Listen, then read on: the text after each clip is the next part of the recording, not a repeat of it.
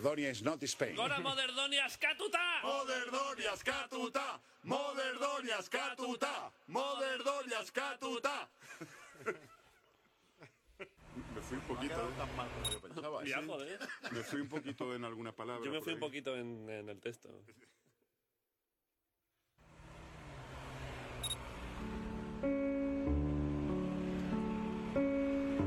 El hombre que se enamoró de la hombre que se enamoró de la luna. En directo en el Café La Palma de Madrid.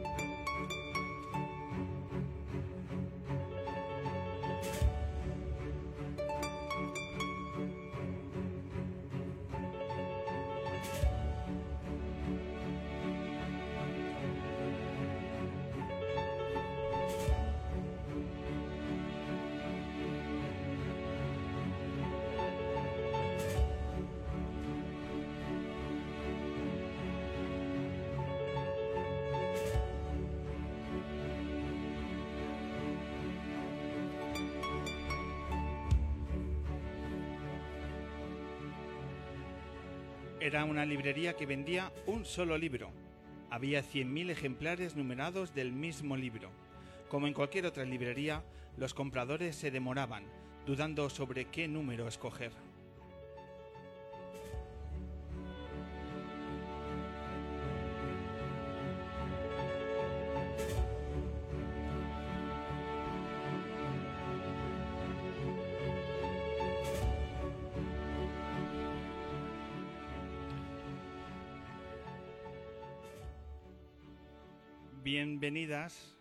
Bienvenidos a la edición número 312 del hombre que se enamoró de la luna. Estamos aquí emitiendo desde el Café La Palma de Madrid, hoy también desde el 88.6 de la FM, desde M21 y también desde M21Radio.es para la ciudad de Madrid y para todo el mundo. Hoy un cartel muy especial, tenemos a, Marna Miller, tendremos las canciones de Tigres Leones y tendremos también a un invitado muy especial que va a arrancar esta, esta tarde-noche. Ignatius, has visto que aquí no se locuta a nivel épico, no arrancamos desde, esa, desde esos niveles. ¿Qué pedazo de huevos tienes, cabrón? Nosotros, eh, en cuanto salimos, ya estamos como muy a tope y tú te tomas tu tiempo, ¿eh? De, de hecho, de hecho, has puesto la canción entera de Moderdonia que ni nosotros la ponemos entera. Gracias, gracias por respetarnos hasta, hasta ese límite. Os respetamos tantos a los invitados que os recibimos con este aplauso al gran Ignatius Farray. Gracias.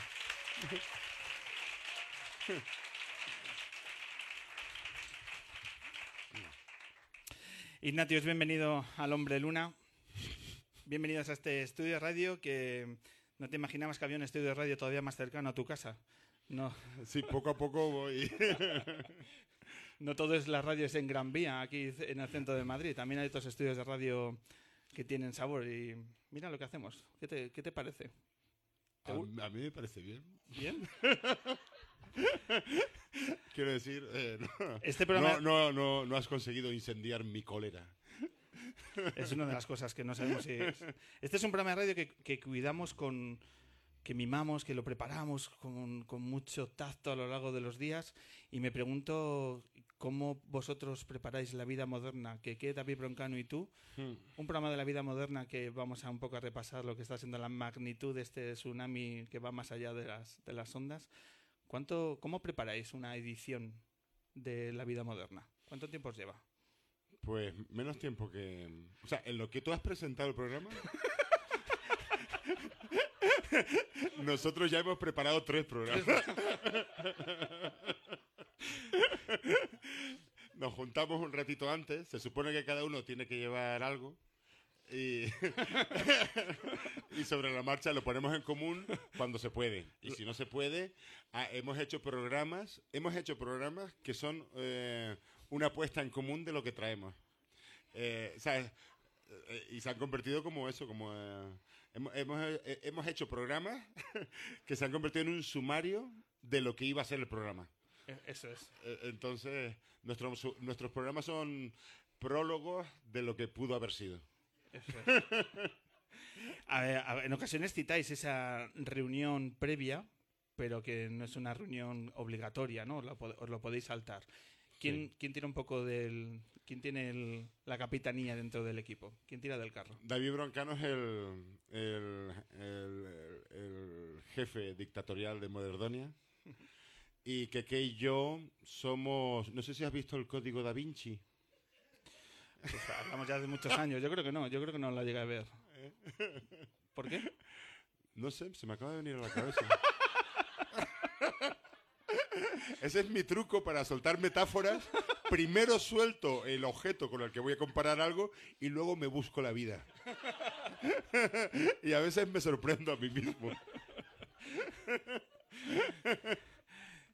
Eh, con- e- yo, yo creo que ahí eh, tienes una semejanza con nuestros políticos, ¿no? Que, que, se- Sí, que se arrancan claro, desde ahí. En claro. realidad es, es un ejemplo más de la naturaleza humana. Es poner la carreta delante de los bueyes.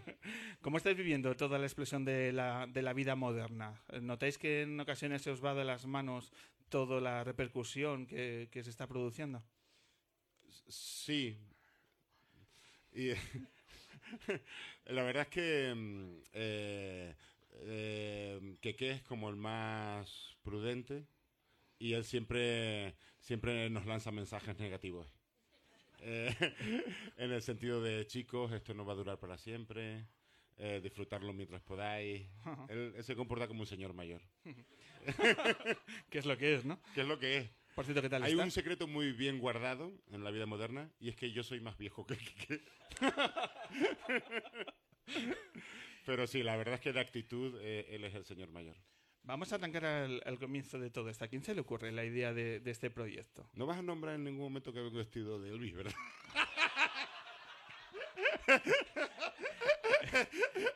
Nacho, Esto es, un, esto es un pulso entre tú y yo. ¿Eh? Esto es ¿Cuánto, una- cuánto vamos a tardar en nombrar al elefante dentro de la habitación? ¿Sabe lo, sabe lo que pasa, Nacho?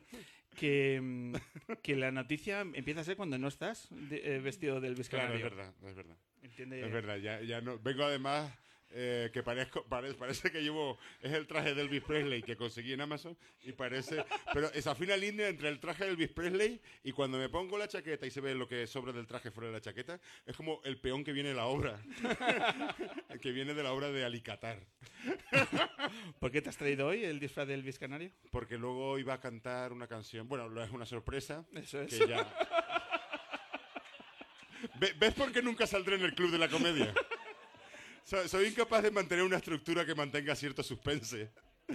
Os lo vamos a contar. Antes hemos estado preparando los tiempos del programa. Cuando, cuando se apetece que Ignatius se ponga, empiece Sí. a cantar con Tigres Leones, pues al final de su bloque tal, tal, ha dado igual. Ha dado Sí. igual, ya.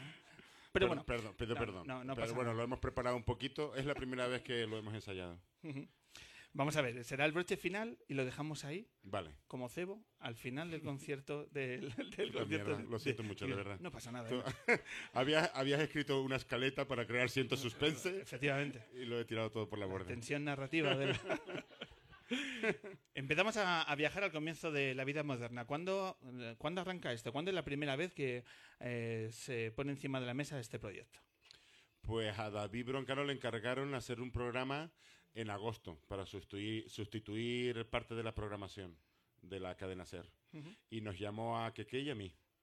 Eso fue como hace cuatro años.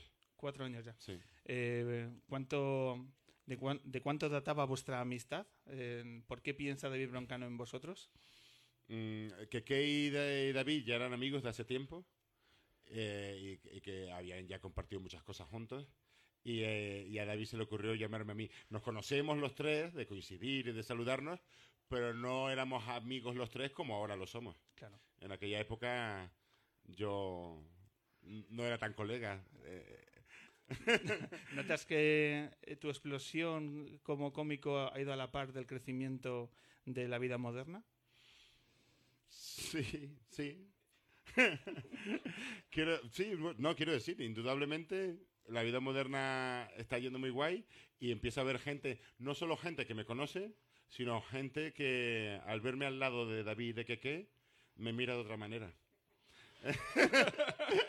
Entonces yo, eh, a- eso me ha favorecido bastante, yo creo. Entonces, a lo mejor eh, gente, claro, yo, yo cuando actúo solo no tengo eh, eh, ese contrapunto. Y creo que es muy bonito al ver el programa que los tres nos contrapesamos y a lo mejor yo solo, eh, aquello sería totalmente inviable, pero gracias a Keke y a David, ellos me dan ese punto de apoyo para que sea más comprensible. Esa facilidad con la que os, com- os complementáis. Entonces, sí, yo, yo creo que eso me ha favorecido en, eh, tanto en cuanto la gente me ve, por lo menos eh, me ve como alguien con el que se puede compartir mesa durante media hora. Algo es algo. Claro.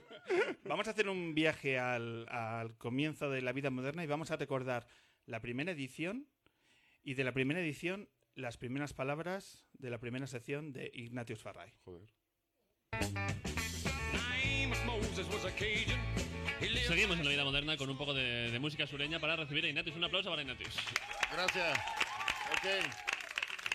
Eh, hemos- te- creo, creo que te pega mucho esta música, ¿no? Como de ir Sí, a, sí. a por alligators ahí a las marismas. De ambiente de barro, sí.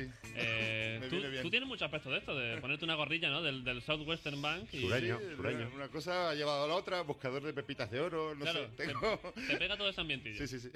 Vale, eh, vienes hablando, la gente te conoce también por, por tu faceta de, de cómico, eh, pero eres un tío con que te pasan muchas cosas, que estás en ese brete continuo con la modernidad, ¿no? Tú vives aquí en el centro de Madrid y estás en esa batalla continua sobre si ser moderno o Claro, no, ¿no? estoy en el barrio de Malasaña y la cosa te llega por todos lados, quiero decir. Te llegan muchos estímulos que tú no sabes cómo gestionar. Sí, ¿no? sí, o, o yo intento estar a, a la, a la altura, pero no, no consigo. Soy un fraude. Eres un fraude. Así en resumen, Soy un padre separado también. Las Pues cosas se juntan. lo tienes todo. No, tú, tú eres un icono de la modernidad. No, Claro. puede, no puede ser un Sí, fraude. no sé, la cosa ha surgido. Primer ejercicio de... Esto fue lo primero que dijimos. Esto La- fue. Fue fuerte. eh, No ha un, cambiado demasiado el programa. Eh, eres un fraude. Tus primeras palabras en la cadena SER. Soy un fraude. Y, y- sí, sí, y además, las antes de eso dije, eh, me, me- me viene muy bien esta música porque parece que estoy en el barro. Eso es. Y entre nosotros, entre que queda David y yo, tenemos esa broma. Que muchas veces la, la, eh, la verbalizamos, pero otras veces nos, nos lo quedamos para nosotros. Y es la broma de que yo entro en, en un momento dado en mis secciones, siempre entro en el fango. Y me empiezo a, eh, y, y- y- y me empiezo a hundir. y hay un momento en el que hablo y todavía tiene cierto sentido lo que digo palabra detrás de palabra, eh, pero, pero hay un momento en el que eso se empieza a perder. y son momentos de fango, de mucho fango, que disfrutamos entre nosotros y que a mí no me queda más remedio que aceptar y admitir.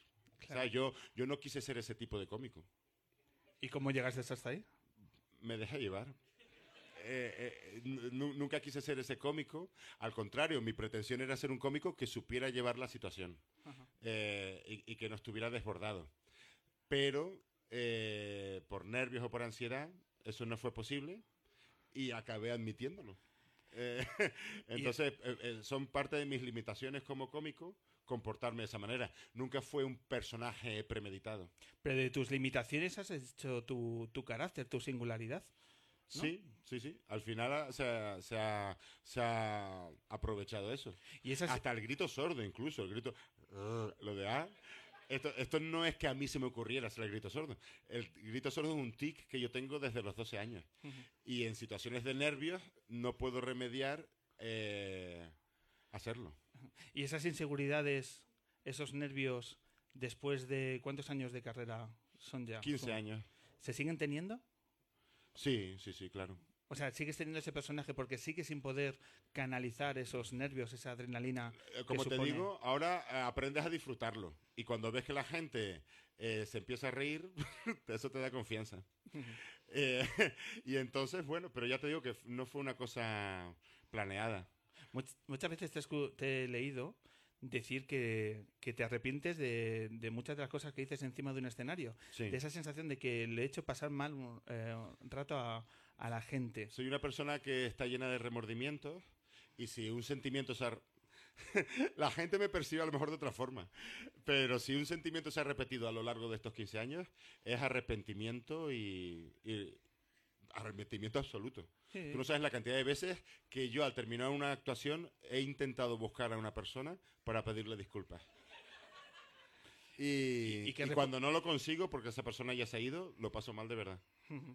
Y es una carga que tienes, o sea, que le das muchas vueltas y... Le doy muchas vueltas y todas las noches eh, la sensación es que no tenía que haber dicho muchas cosas. Mm. ¿Y, y cómo, se- cómo se convive afrontar de nuevo un nuevo bolo, un nuevo show, en una nueva ciudad, público de cero, y decir. Sí. ¿Y si me vuelve a pasar? O sea, ¿tú mismo te, te contienes en cierta ma- manera o No, no, no como, puedes? eh, la, la suerte que yo tengo, como te decía antes, es que poco a poco eh, la gente me ha ido dando esa confianza y esa complicidad.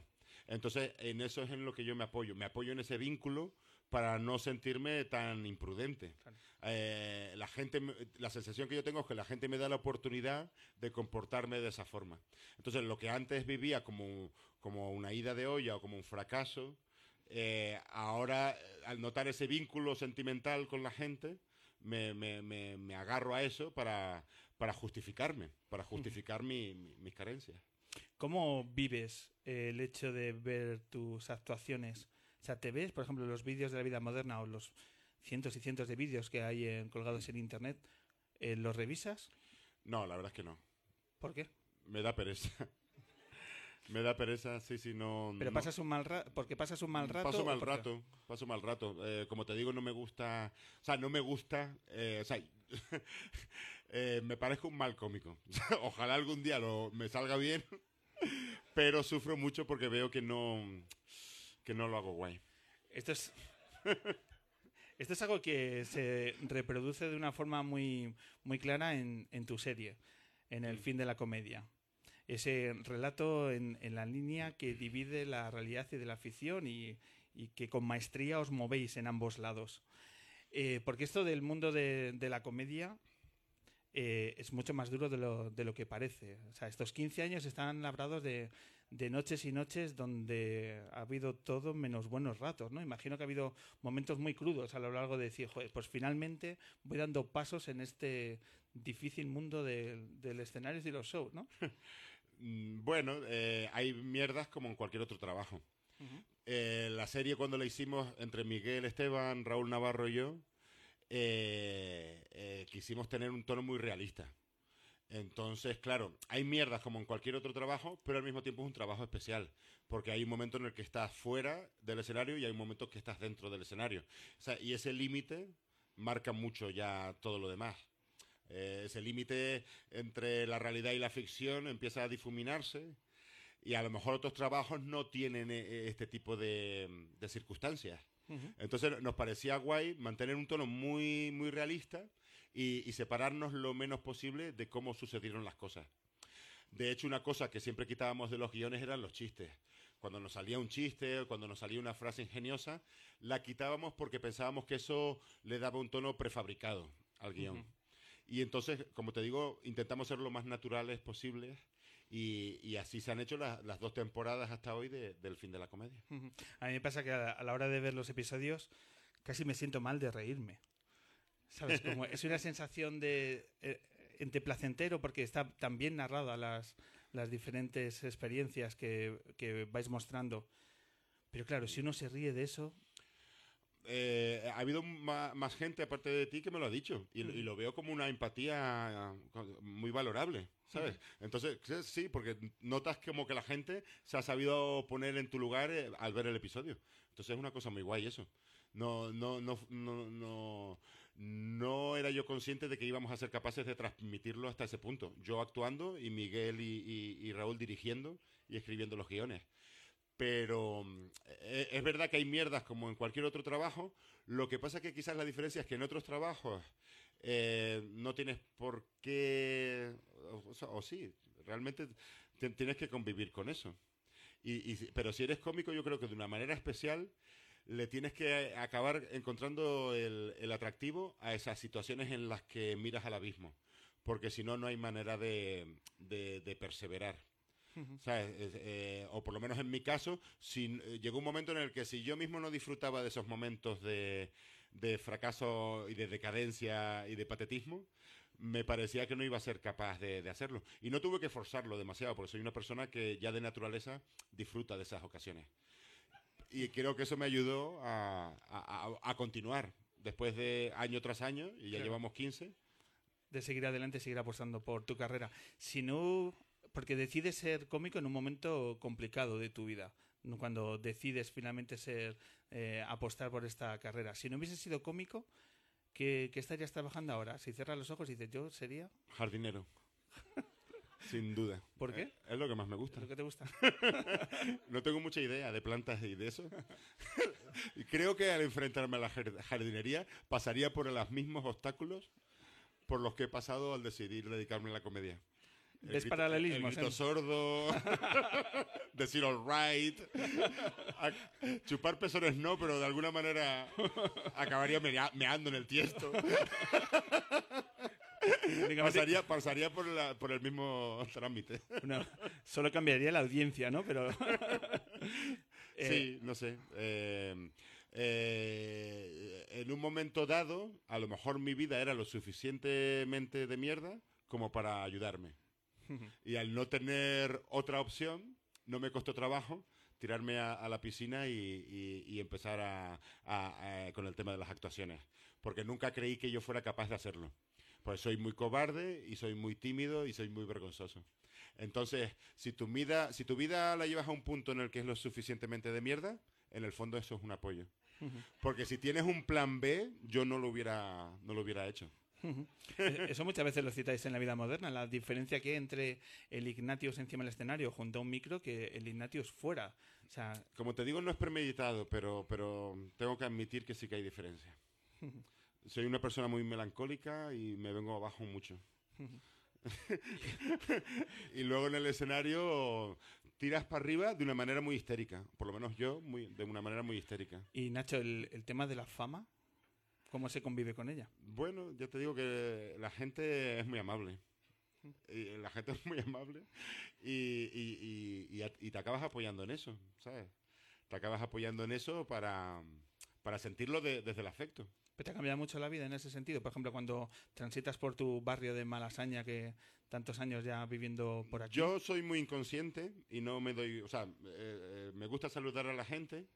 Eh, que Keir y, y David se ríen porque a veces soy demasiado cordial hasta el punto que hago sentirse incómoda a la persona que viene a saludarme.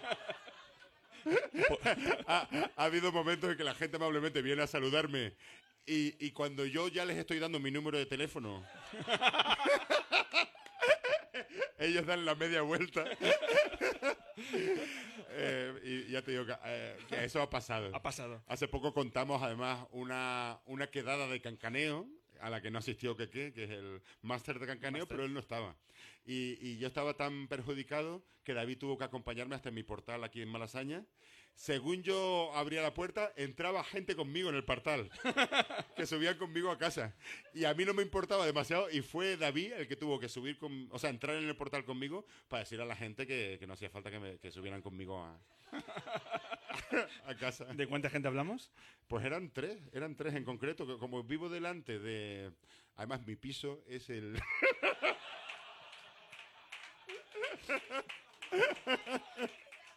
La verdad que sí, la verdad que soy muy imprudente. No voy a decir dónde es mi piso, pero todo el mundo me puede llamar a este número de teléfono. Vivo delante de la Sala Maravillas. Entonces la gente eh, estaba yendo a un concierto, pero me vieron entrar con David y por lo que sea decidieron que era buena idea dejar de entrar en el concierto y subir conmigo a casa. Eh, para retomar el tema de la serie, que me, que me gusta, te- Mm. tengo una, una pregunta que me gustaría que compartieras con nosotros. Eh, ¿Cómo es de difícil llevar a cabo un proyecto de hacer una serie eh, ahora mismo en nuestro país? Eh, por ejemplo, de- a, la, a la hora de, los tiempos, entre hacer, ya lleváis dos temporadas, no sé si tienes en mente una tercera. Sí, entre la primera y la segunda pasaron dos años. Ahora ha pasado un año desde el rodaje de la segunda. y, y la verdad es que es difícil darle continuidad, porque nosotros hubiéramos querido que fueran más seguidas una detrás de la otra.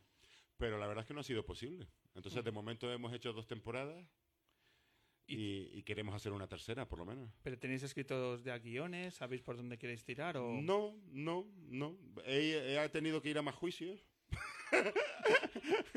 y eso siempre es una garantía. Eso te da contenido, ¿no? Claro, de, de- de que habrá más, más, más argumentos. ¿eh?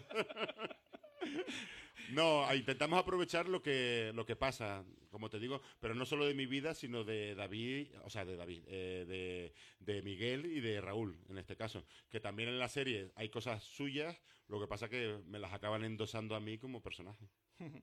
tus seguidores que tienen la oportunidad de ver la serie y ver ese reflejo, ese juego, como decíamos, entre la ficción y la realidad de tu vida y todos los episodios. Yo soy uno más que necesita ese chute de vida moderna para arrancar el día, ¿no? De que dejas a los niños en el colegio y ¿qué haces? Necesito vida moderna para que mi mente se, se active. Qué Soy fuerte. uno, soy uno más de ellos. Escuchando los programas me, me pregunto muchas veces, ¿cómo conseguís ese grado de libertad en la cadena SER? Sí, la gente. Lo bonito del programa, yo creo que lo bonito es notar que entre nosotros tres hay mucha amistad y la, y la complicidad esa para sacar el programa adelante, pero luego el punto del programa es que eh, seamos así de, de, de esa manera en la cadena SER. Que es como en la boca del lobo, eh, empiezas a, a decir burradas y a comportarte de una manera muy alocada. Entonces, la- la, eh, eso le da cierta tensión al programa. A lo mejor si hiciéramos el programa de, pues como si fuéramos una radio pirata, por ejemplo, no sería la- el mismo efecto. Pero es verdad que comportarte de esa manera desde el estudio central de la cadena SER, sea, poder decir esas burradas cuando antes he estado ahí sentada Pepa Bueno, Pepa Bueno que nos da mucha confianza, pero por ejemplo, en ese estudio se ha dado el caso de estar Aznar o Felipe González y, eh, y, de- y después estar nosotros grabando el programa. Entonces sí que es gracioso eso. Yo Y- creo que, bueno, eh, ha jugado a nuestro favor que eh, los hijos de los jefes de la cadena SER han, ah, han, em, eh, Son seguidores de la vida moderna. Sí, y les han contado a sus padres que no hay ningún problema y todo bien. Entonces ellos han tenido que hacer de intérpretes de la vida moderna. Han sabido traducir Pero el esto nos lo han dicho los millennial. propios jefes de la SER. De decir, oye, mi- estuve hablando con mi hijo y todo bien. ya, ya os entiendo. Eh, ¿En alguna vez eh, os han dado un toque? decir, mm, no repitáis esto. Mm, ¿Alguna vez dijeron algo del vocabulario? Como eh, nos dijeron, creemos que esto no cuadra con el estilo, con el libro de estilo de la, de la cadena Prisa Radio. Y, pero, pero simplemente nos dieron su opinión. y nosotros, es verdad que no creemos que tampoco, o sea, eh, coincide con nuestra opinión. Sea, eh, en el fondo, que nos dijeran eso acercó, acercó posturas. ¿Os han dicho alguna vez algún compañero de la SER que, joder, vosotros cómo tenéis este margen de libertad y nosotros quizá no tanto? Porque durante estos años, eh, bueno, pues han sido bastantes los periodistas que han tenido que dejar de colaborar en la SER por diferentes motivos. Sí. Y la sensación es que, bueno, pues eh, algunos de esos motivos han sido delicados. Mientras tanto, la vida moderna es un tsunami que arrasa Sí. en fondo y forma. O- ¿Alguna vez algún compañero, sin decir nombres, pero os han dicho, joder, ¿cómo conseguís ese margen de libertad a la hora de hablar en los micrófonos de la SER? Sí, nunca hemos tenido ese tipo de conversaciones. Nunca nadie nos ha preguntado, oye, ¿por qué vosotros sí que ha- habéis aguantado cuatro años? La verdad es que nunca ha surgido la conversación. Es verdad que la gente, como tú ahora me lo me, me sacas el tema, sí que se ha acordado de otros programas que han pasado por la cadena SER y a lo mejor no, no han terminado Del todo bien. del todo bien. pero, pero sí, nosotros hemos tenido e- esa suerte. Jugáis muchas veces con el tema de, venga, vamos a hacer un, un segundo de silencio para Sí. editar. Pero luego eso se ve. ¿Pero algunas veces habéis editado de verdad?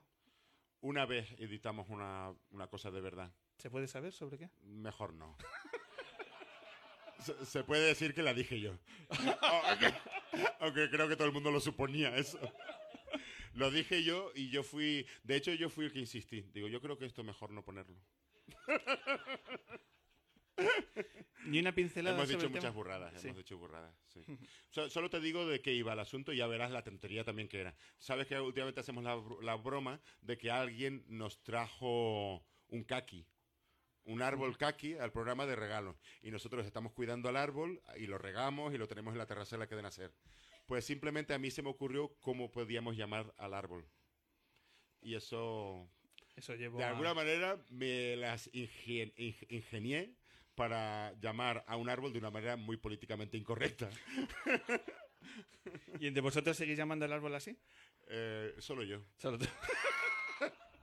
Nadie me sigue el rollo ya.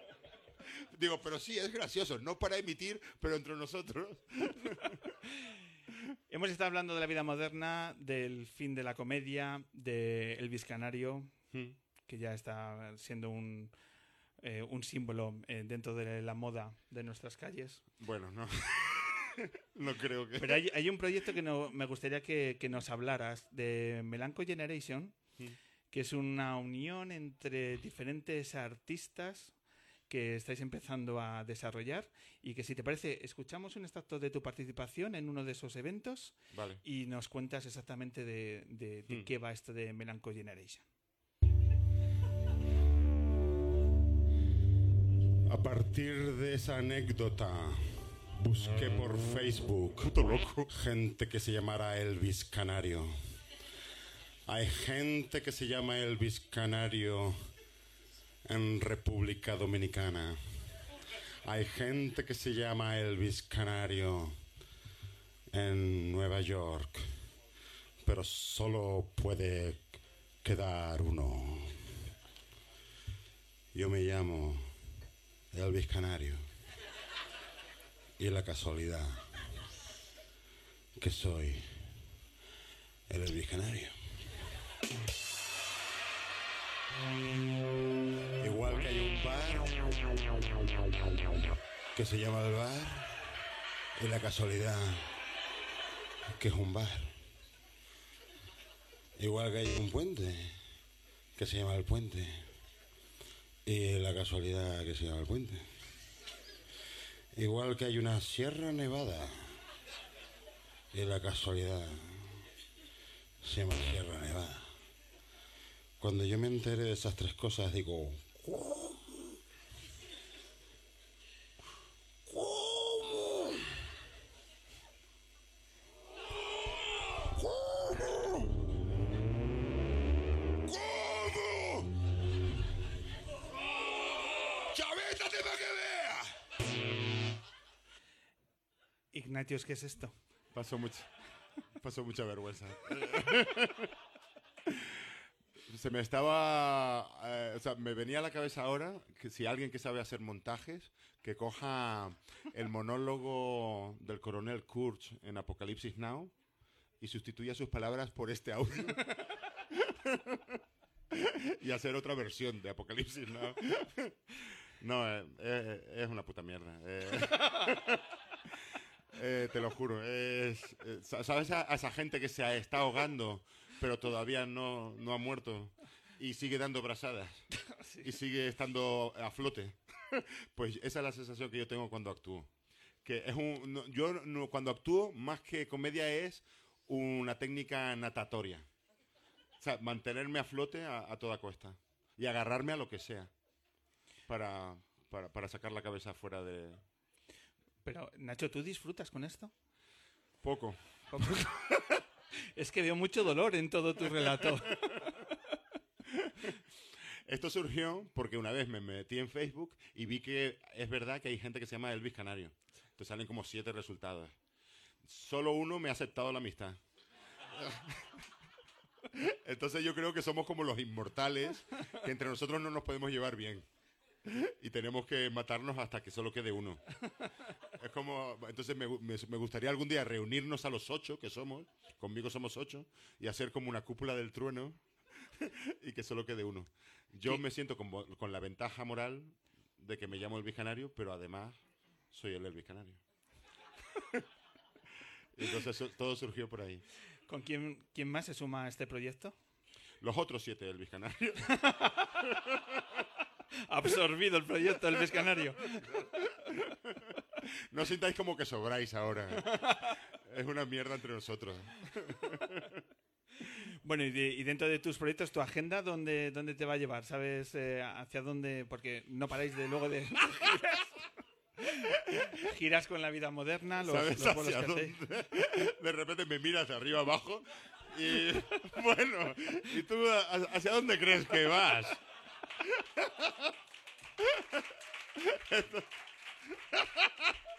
Estoy en, estoy en desventaja estética y moral en este momento para responder a esa pregunta. Mira, te vamos, te vamos a hacer, no sé si un favor, pero mira, te vamos a dar... solo te faltó decirme por qué no te sacas una, po- una posiciones y dejas esta mierda. Hombre, re- hay peores registradores de la propiedad en este país Hostia. haciendo peores carreras.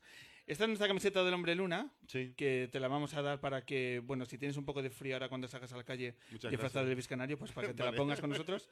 La tenemos ahí en venta, pues si queréis ayudar a, a nuestro proyecto, pues están ahí por 5 euros. Todos podéis apoyar. parte del y, proyecto. y- y, hombre, Gracias, gracias. el otro día movimos el hashtag Ignatius Lunero, que, que, bueno, que es- ya es credencial de que eres parte del equipo. Ok, ¿Vale? Así que esta es la camiseta de- del Hombre Luna. Sí. Y, y es todo tuya y como recuerdo por el paso por nuestro programa. Muchas gracias por, Vale. por invitarme. Te la doy a ti y también al Elvis Canario, a los dos. All right. ¿vale? Muchísimas gracias, Ignatius Farray, por estos minutos de radio. Gracias a todo el mundo.